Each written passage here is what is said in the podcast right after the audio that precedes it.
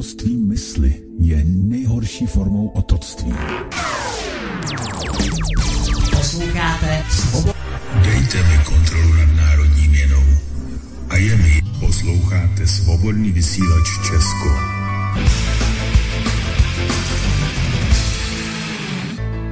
Přinášíme aktuality o tom, co se právě teď děje na Midgardu.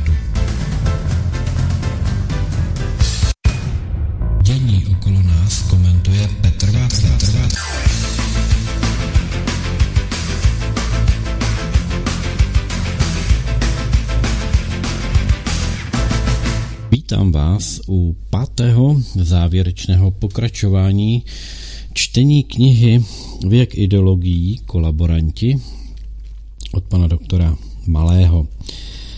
Pátá závěrečná kapitola má takové zajímavé moto. Čechu, chraň svůj rodný jazyk, území a stát, neboť v nich je tvoje hrdost a svatá povinnost. Češi jako národ se postupně sformovali z nejblíže příbuzných západoslovanských kmenů. Jejich přítomnost v ideologickém útvaru České kotliny střední Evropy a v jeho okolí se dokládá před 6. stoletím po Kristu.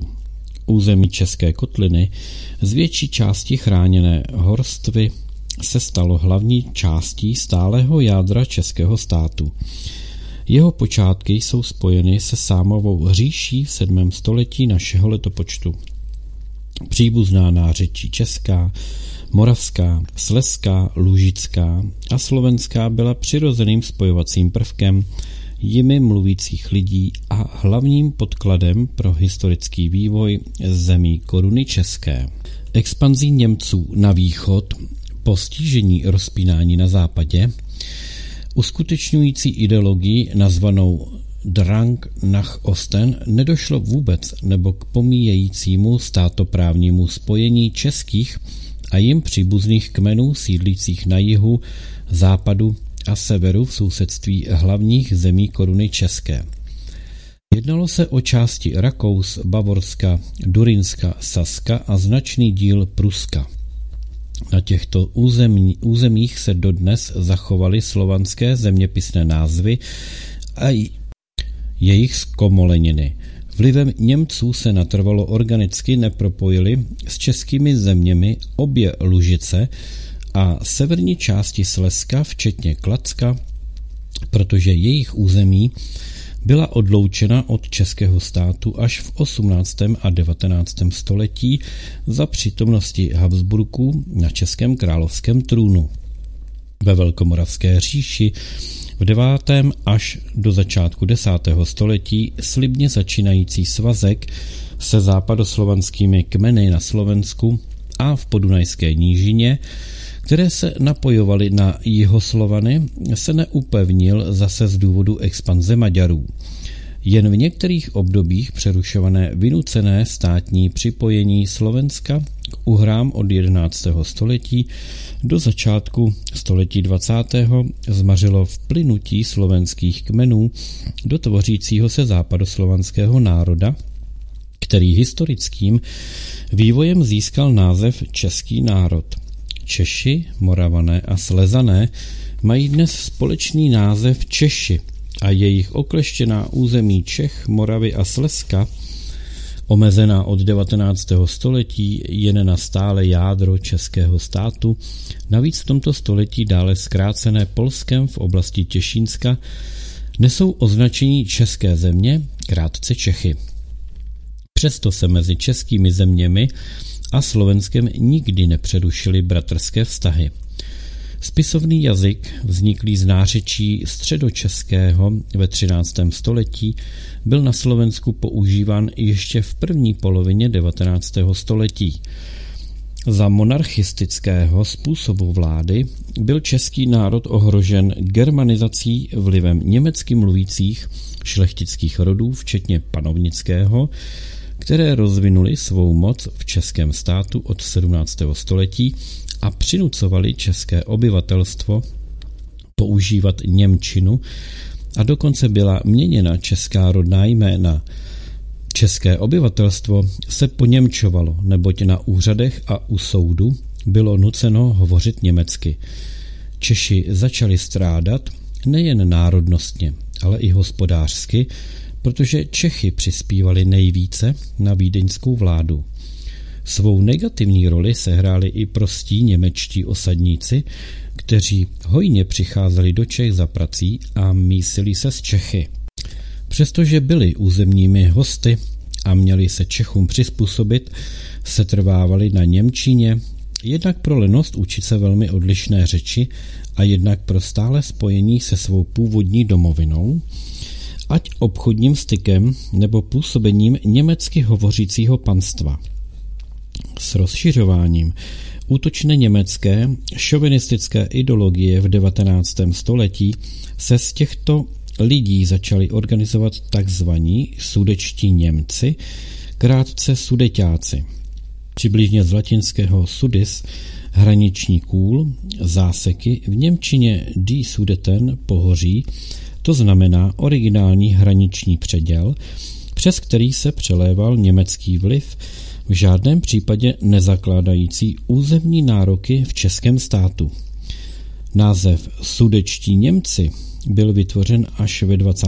století, aby šovinisticky nahradil správné označení čeští Němci. Tito v podstatě Čecho-Němci měli hlavní podíl na politických potížích obnovené samostatnosti Českého státu po roce 1918 a pomohli ho v prospěch Německa rozbít a okupovat v předvečer druhé světové války. Dokonce přijali německé státní občanství a podíleli se na nacistické genocidě českého národa. Německá šovinistická ideologie sudeťáků hledá své kořeny v německých kolonistech, kteří byli pozváni pracovat na majetcích českých králů před Bílou horou. To je však obrovská lež. Při normálním vývoji českého státu by tito lidé splynuli s českým národem. Z těch dob také nevidíme žádné významné národnostní rozpory, natož aby němečtí osadníci byli zdrojem a důvodem rozbití českého státu. Naopak jejich povinností bylo českému státu pomáhat, jako všech pozdějších příchozích. Němectví začalo být v Čechách vážným problémem od 17. století bez zásadní kontinuity s dobou před Bělohorskou. V 19. století se zde facto gastarbeiterů sformovala protičeská síla, která dostala uvědoměle útočnou podobu německou šovinistickou ideologií, kolaboraci s Německem a Rokušany, kteří jí byli zasaženi. Žádný Němec a k němectví se hlásící sudeťáci neměli právo šířit v Čechách Němčinu. Tím a svými organizacemi nepřátelsky zaměřenými proti českému národu neplnili povinnost přistěhovalců přizpůsobit se hostitelskému národu. Za své zločiny proti ČSR a proti lidskosti v letech 1933 až 1945 porušovali před okupací platné československé zákony, mohli být po individuálních soudních procesech odsouzeni ke ztrátě hrdla nebo jim hrozil těžký žalář na doživotí. Český národ nechtěl k hrůzám německé okupace vršit odplatu, být spravedlivou. Sudeťáci byli většinou německými a po osvobození, tedy pro Československou republiku, cizími státními příslušníky. Československé státní občanství v roce 1938 sami a dobrovolně zavrhli a stali se německými státními občany. Vítězné mocnosti chtěli provždy odstranit zdroje nesvárů, které Němci historicky neoprávněně způsobili v Čechách a rozhodli o jejich odsunutí do Německa, jak o to sami žádali i před mnichovským diktátem, který byl přípravou k druhé světové válce. Německé správní orgány jim celkově vynahradili majetky, pokud je v Čechách zanechali, aniž bychom přihlíželi k zásadním rozhodnutím vítězných mocností zcela lidsky Je nutno pohlížet na převzetí majetku zrádců republiky jako na dílčí zhojení okupačních škod. Pokud bychom je nechápali stejně morálně a právně zdůvodněně za válečnou kořist Československé republiky. V 60. letech českoslovenští státní občané, kteří se stále ještě cítili být více Němci než Čechy, mohli se do západního nebo východního Německa odstěhovat. Tím absolutně skončila hrůzná věkovitá epizoda německého nacionalismu a šovinismu v dějinách českého národa. V Čechách se již nikdy neměla objevit organizovaná německá menšina. Jestliže v 90. letech zkouší v Čechách ještě někdo rozehrávat německou kartu, je to kolaborantská velezrada par excellence. Když to dělají němeční politici, dokazují tím evidentně svou dominantní německou šovinistickou ideologii, byť zatím před světem skrytou. Celé té germanizační mašinérii šlechty, některých církevních hodnostářů, úřednictva, měšťanstva, nádeníků a pro německých kolaborantů, opírající se o vládu Habsburků i zneužívající slabiny následující státní demokracie v první polovině 20. století, se nepodařilo vymítit českou národní ideologii. Pro ohrožení existence českého národa dávno měla přijmout konkrétnější národně vlasteneckou podporu ve střetu s cizími vypjatým nacionalismem a šovinismem. V průběhu dějin, třebaže většinou v neuvědomělé podobě, patřila ke zdrojům svébytné existence českého národa, která byla a je jedním z předpokladů kulturního vývoje ostatních národů ve vzájemném ovlivňování. Z dosavadního formování vize sjednocené Evropy není patrno, že by se respektovala tato zákonitost bytí národů. Současný projev oficiální české kultury, včetně žurnalistiky, na tuto zákonitost nebude výrazně upozorňovat, protože zejména novináři byli vystaveni ekonomickým tlakům, na které nebyli pro nivelizaci mest před převratem ani nemohli být připraveni. Aby přežili, už jich mnoho slouží cizákům, zrádcům a zbohatlíkům.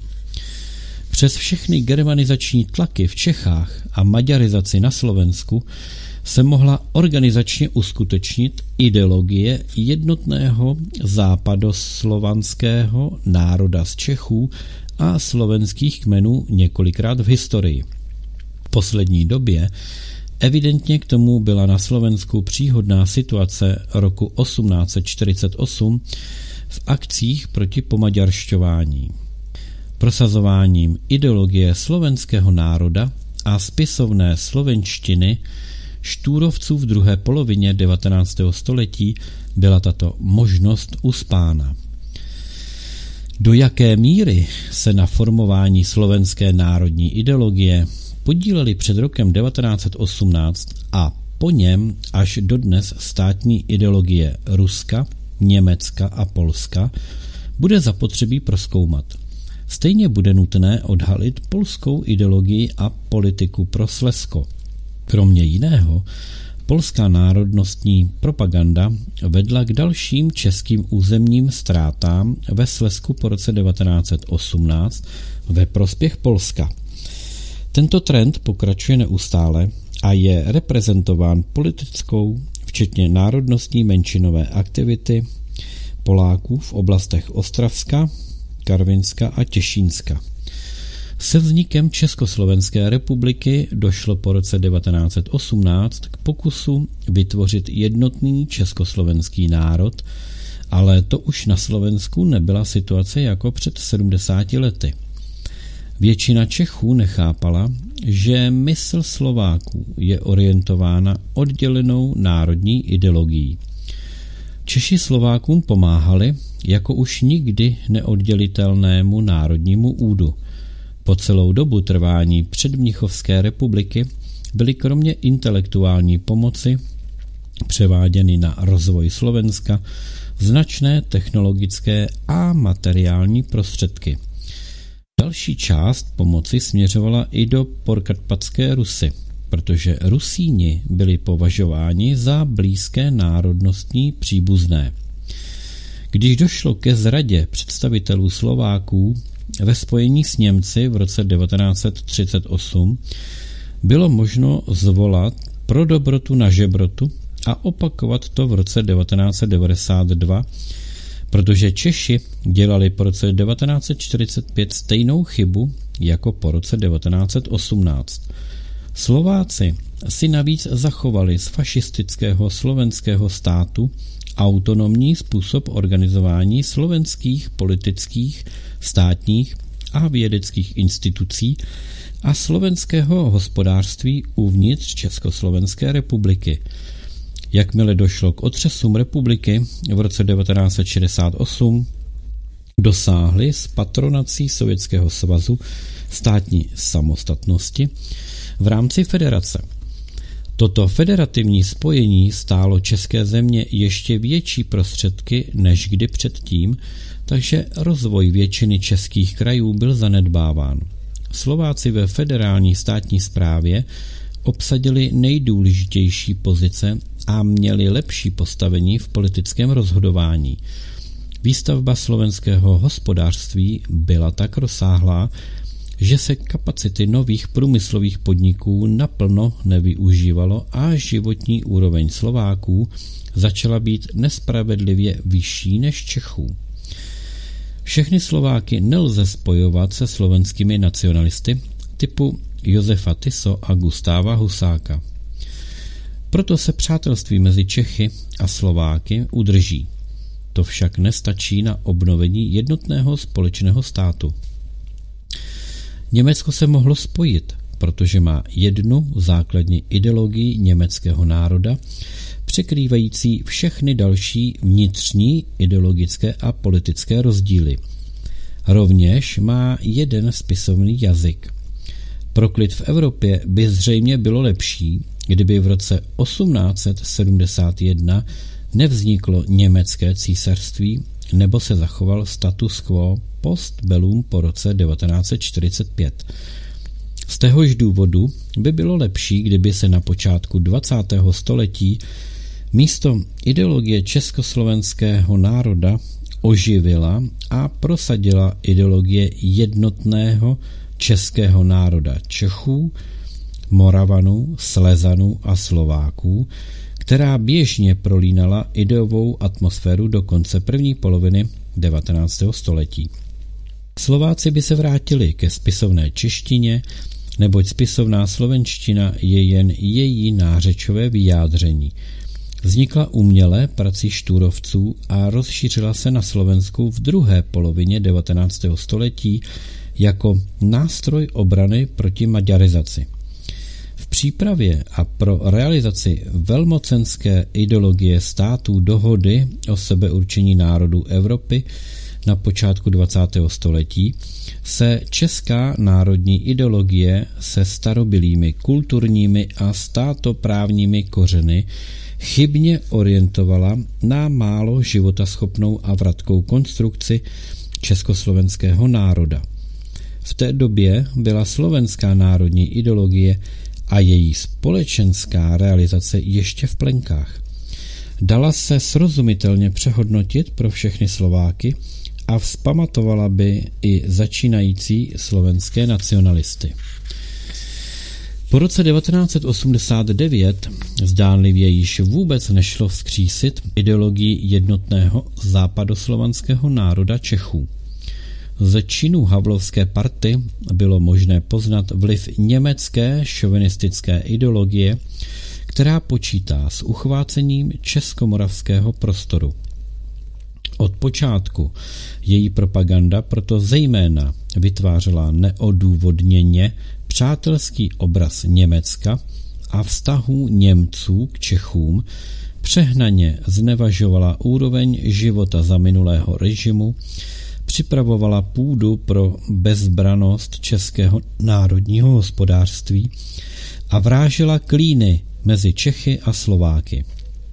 Není vyloučeno, že by nejraději viděla Slovensko pod maďarskou zprávou jako před Trianonskou smlouvou z roku 1920. Šlo-li o podporu expanzivní politiky Němců, Maďaři jí často ochotně pomáhali proti Slovanům s nadějí, že se přiživí. Proto bylo bráněno otevřené veřejné diskuzi Čechů se Slováky o zájemných problémech a i možnostech jejich přirozenějšího spojení než ve federaci. Naopak byly záměrně zvýrazňovány a vyzvedávány do nesměřitelné podoby třecí plochy vyvolané slovenskými nacionalisty a silami usilujícími o rozbití státu. Hlasy varující před narušováním svazku Čechů a Slováků byly umlčovány s odsudkem pro lehkověrné, že proti dělení státu jsou jen staré struktury. Zasvěcení účastníci protilidového spiknutí na rozvrácení Československa využili slovenské nacionalisty, kteří však byli ve své propagandě otevřenější. Například Vladimír Mečiar celý komplot schodil, když nezakrytě žádal Německo, aby dělalo rozhodčího v československých problémech. V podstatě všichni exponovaní státní činitelé obou federativních republik hrubě porušili Československou ústavu, na jejíž dodržování přísahali. Přes veškeré své kolaborantské snažení si nebyli jisti výsledky svého rozvracečského díla a neuspořádali ani referendum, aby současníci rozhodli o budoucnosti svého národa.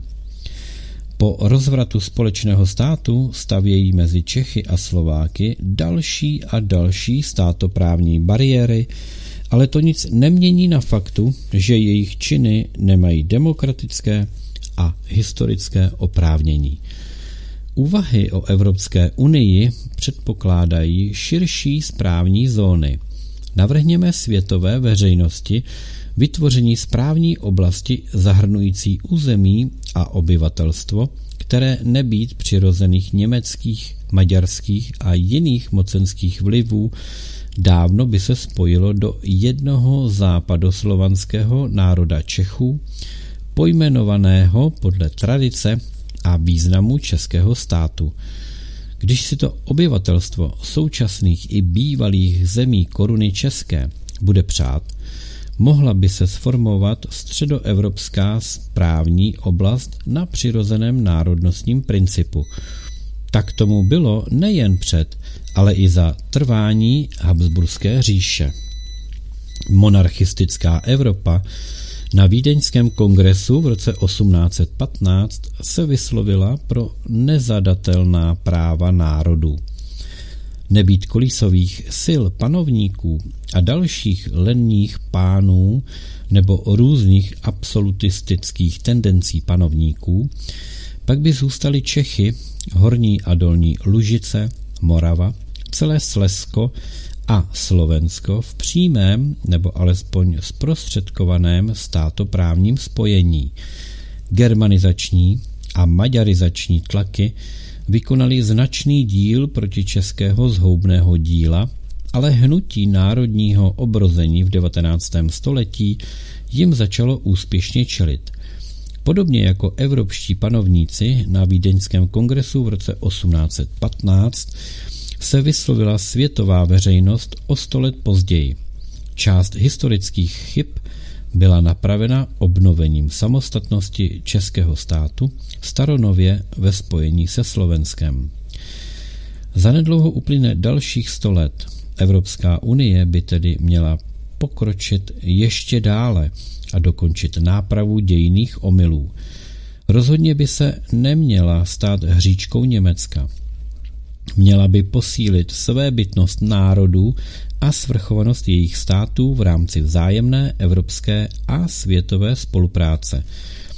Současný český stát by měl být jádrem středoevropské správní oblasti zemí obývaných Čechy, Moravany, lužickými Srby, Slezany a Slováky a spojených českou národní ideologií a dalšími atributy národa.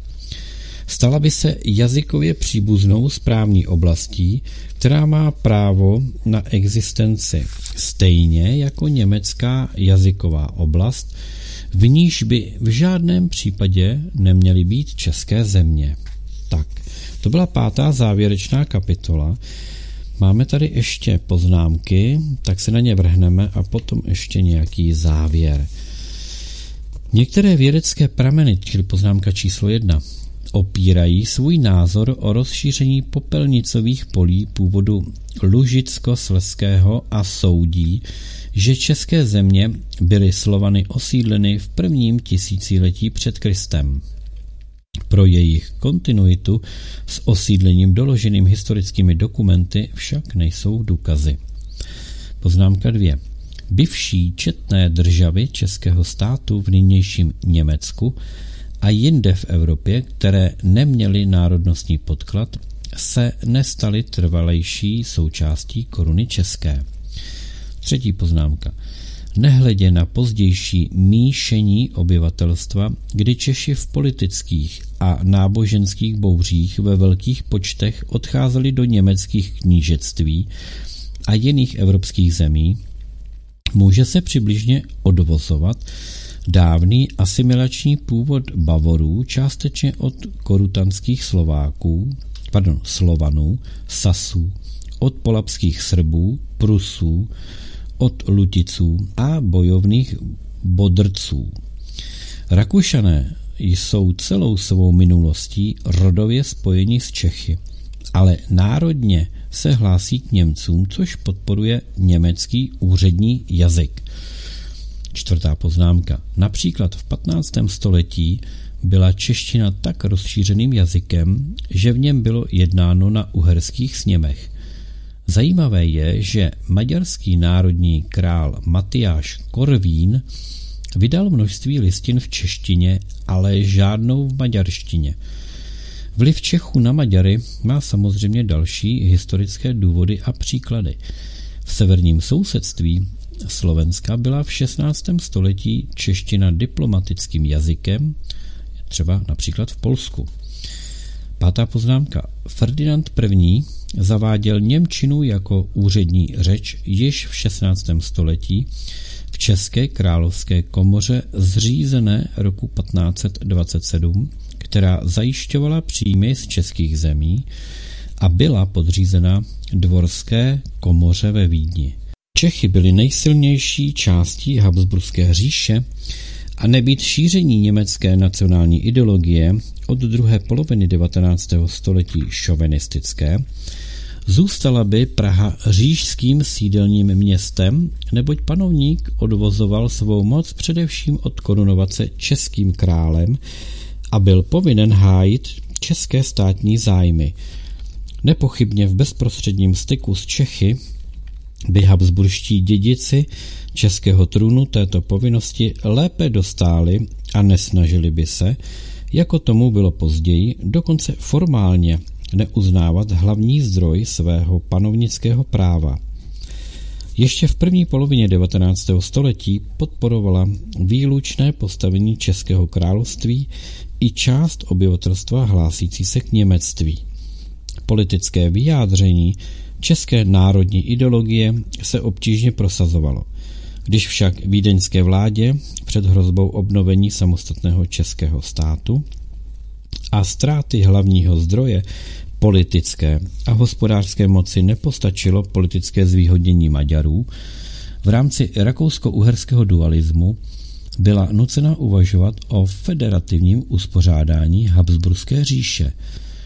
Ani tento trik s udržením rozhodujících pravomocí by se vídeňské vládě nezdařil pro odpor k německé šovinistické ideologii, zakořenující se v Rakousku, jak přesvědčivě dokázal průběh a výsledky první světové války. Válečné běsnění po roce 1914 mající za cíl uskutečnit německou šovinistickou ideologii, nebylo jen vnitřně rozkládáno pasivním odporem českého švejkovství, ale i bojovným vystoupením československých legií a účastí a všestranou pomocí českých menšin ze zahraničí, zejména z USA. Státy dohody, které byly hlavním válečným protivníkem německé politiky, byly získány pro myšlenku sebeurčení národů Evropy, protože je v souladu s ideologií demokracie. Tato idea nebyla pouhou válečnou taktikou dohody, jak tvrdí pro německá propaganda. Například Itálie vystoupila z spolku již v roce 1915, když mimo jiné vytušila světovládný ideologický hnací motor německé politiky. Nostalgické úvahy některých současných českých teoretiků různých oborů o idylických česko-rakouských vztazích před první světovou válkou je usvědčují z naprosté absence používání ideologického aspektu. Napomáhají tím politickému vyjádření německé šovinistické ideologie, které se zejména projevovalo a stále bude v poněmčování a v podmaňování národů. Pokud se nezmění tato ideologie, stane se i Evropská unie jejím nástrojem. Sedmá poznámka. Tento pojem jsem vysvětlil ve své studii o národnostech připravené k vydání počátkem roku 1989 a předjímal v ní problémy sjednocené Evropy. V malém počtu byla rozšířena jen ke konzultacím. Snad se někdy podaří, aby tato studie vyšla jako knížka, protože má nadčasovou platnost.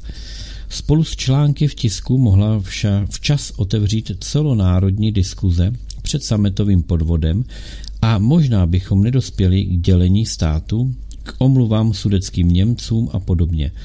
Svoboda Čechů udržovat svůj jazyk a kulturu, budovat svůj pevný stát a hospodářství na svém území je samozřejmá, nemůže být oklešťována pseudosvobodou územních hostů, ať se jedná o podnikání, zřizování jejich politických a kulturních organizací a rozšiřování cizího jazyka v neprospěch Čechů. Ani psaní veřejných dvojjazyčných nápisů není zanedbatelnou záležitostí a je povinností českého státu, aby to na svém území nedovolil, máli kolonizační nádech. Osmá poznámka. Bohuslav Balbín v 17. století dokonce dokazoval ve své knize o kdysi šťastném, nyní přežalostném stavu Českého království přirozenou neschopnost Němců učit se jakýkoliv cizí jazyk. Balbín popsal existující jev, ale jeho podstata je poněkud jiná. V jeho době vývoj pojmoslovného aparátu nepokročil v uchopení jevu v dalších jeho souvislostech.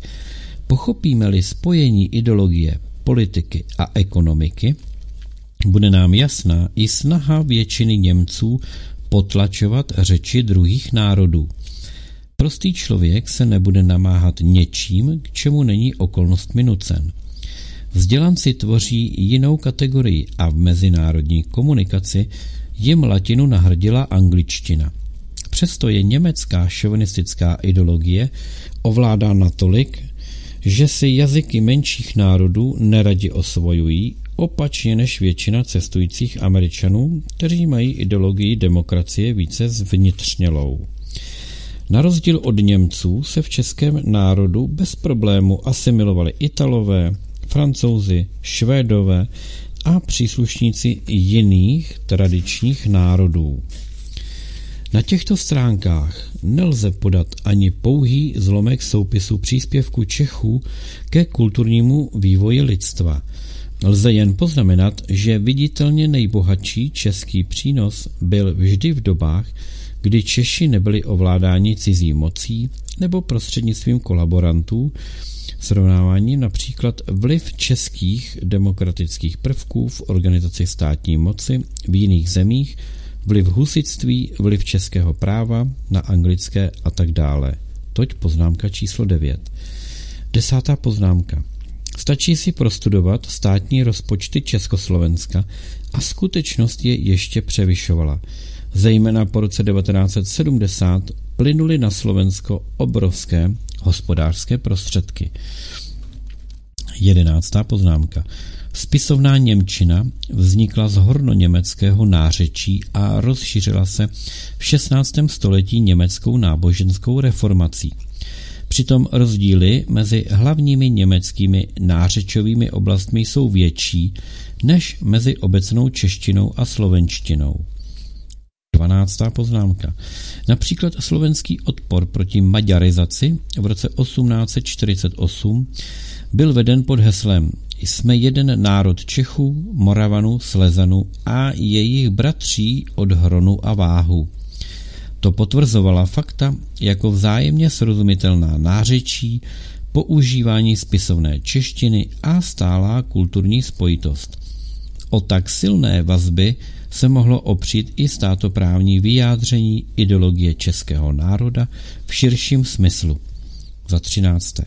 Zbytky evropských ambicí rozvráceného Sovětského svazu, respektive zesláblého Ruska, Německo snadno uklidní hospodářskou pomocí a slibem neangažování v pobaltských republikách, kde má Rusko své existenční zájmy. V takových záležitostech jde ovšem o sliby dočasné. 14. poznámka.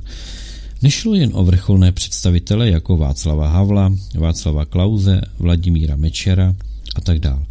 Kam se poděli přísahané povinnosti všech profesních intelektuálů, zejména legislativců, soudců a prokurátorů, i přísahy složek ozbrojených sil, že budou sloužit československému lidu, asi zapadly do jejich svědomí stejně jako jejich nečinné přihlížení historicky neoprávněnému zcizení národního majetku a zavlékání Čechů pod německý diktát.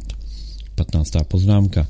Spojením příbuzných nářečových oblastí vznikl například velký národ francouzský koncem 18. století a německý koncem 19. století a není žádný oprávněný racionální a citový důvod, aby nevznikl ve 20. století národ český v širším smyslu. 16. poznámka. Středoevropské nadnárodní postavení svaté říše římské tehdy nahradil také nadnárodní tzv. německý spolek států. Země koruny české byly jedním z jeho členů. Císař František I. Habsburg se vzdal pouze své lení svrchovanosti nad oběmi Lužicemi, ale své právo podržel v Horní Lužici v případě vymření saské dynastie. S rozvojem demokracie se ukázala jako neudržitelná odevzdanost osudu národu a jejich států nad vlivu panovníka nebo nadnárodního spolku, neboť v obou případech se dříve nebo později dospěje k prosazování úzkých nedemokratických zájmů na úkor spravedlivé zprávy celku, v níž se i relativně malý národ svébytně rozvíjí. No a poznámka na závěr. Když jsem měl dokončený text studie věk ideologií, vystoupil prezident Václav Havel dne 17. února 95 s projevem Češi a Němci na cestě k dobrému sousedství. Je pozitivní, že se již nechce jako reprezentant českého státu pouze omlouvat za odsun Němců a připouští, že osudově selhali v demokracii, dialogu a toleranci. Toto selhání však nevidí v souvislostech stále živé německé šovinistické ideologie a přisuzuje dílčí význam hlasů pokoušejícím se rehabilitovat intelektuální kořeny toho, co způsobilo někdejší německou katastrofu. Větší obavy z možnosti zneužití Evropské unie Německem jsem ve své sondážní studii Věk ideologií předložil k dialogu jak si nyní přeje i pan prezident. Prezidentovo karolínské vystoupení je podle mého názoru přeci jen zlomem v jeho politickém vývoji, zahájeném první prezidentskou zahraniční cestou do Německa. Snad se dočkáme naprosto jednoznačného postoje českého prezidenta ve prospěch českého národa. Na úplný závěr připomínám, že funkce prezidenta republiky je nabita více povinnostmi a odpovědností než slávou. I nepatrná chybička způsobená špičkami vedení státu může mít obrovské následky. Prezident České republiky odpovídá za existenci českého národa a musí mu bezvýhradně sloužit, stejně jako všechny další osoby ve vedení státu. Poctivě sloužit. Prezident je jen nejvyšší státní úředník. Jednotlivci přicházejí a odcházejí, ale český národ se musí zachovat. Chybami nebo zrádným jednáním jeho politiků by se mohl dostat do područí jiného státu, národa nebo nadnárodní organizace. Český národ je vystaven nebezpečí zániku bez vlastní moudře organizované vlastenecké ochrany státem a bez přispění každého Čecha doma nebo v zahraničí. Proto každý státní funkcionář je povinen posilovat suverenitu českého státu a jeho rovnoprávnost s ostatními státy. Proto i v některých konkrétních bodech dohodnuté porušení státní imunity pro evropskou spolupráci na základě reciprocity nesmí narušit suverenitu českého státu a, a tedy neomezené panství českého národa na svém území v duchu české národné vlastenecké ideologie. To je zhruba vše, co z této knihy se dá vyčíst, ale další ještě věci by byly možná odkazy na literaturu. Kromě zmínek v textu kniha Nové československé dějiny od doktora Ladislava Hosáka, vydaná v Praze 1947, nakladatelstvím Comenium SRO k ověření historických údajů. Po druhé světové válce se určitě nemohlo stát lhát o mezinárodních vztazích nezakrytě projevených v předvečer a během válečného běsnění. Poznámka pro čtenáře. Krátká období uvolnění cenzorství v jakékoliv podobě jsou nejcennější pro hledání objektivní pravdy z rozmanitých názorů a zkušeností z literatury. V Čechách to bylo v tomto století několik let po roce 1917, v letech 45 až částečně 49, kolem roku 1968 s větším přesahem zpět do první poloviny 60. let a od roku 1988 zhruba do roku 1991. Již v roce 90 začíná usilovnější mocenské potlačování otevřených kriticko-konstruktivních vlasteneckých názorů a promítá se především do autocenzury novinářů a do postupného zániku většiny vlasteneckých masmédií z hospodářských důvodů. Dá se předpokládat záměr, že je vládou České republiky dotován národnostní menšinový tisk, který má podporu ze zahraničí. Aby nedocházelo k hrubému porušování práv českého národa, česká vláda by naopak měla dbát na upevnění české národně vlastenecké ideologie. To znamená, posilovat českou kulturu a dávat prostor pro vlastenecké diskuze rozmanitého politicko-ekonomického zabarvení ke zlepšování státně společenského řízení. Český parlament a vláda mají povinnost podporovat česká demokratická nekomerční mass média. Z knihy Věk ideologií, kolaboranti, pana doktora Pavla Malého četl na studiu Midgard Petr Václav.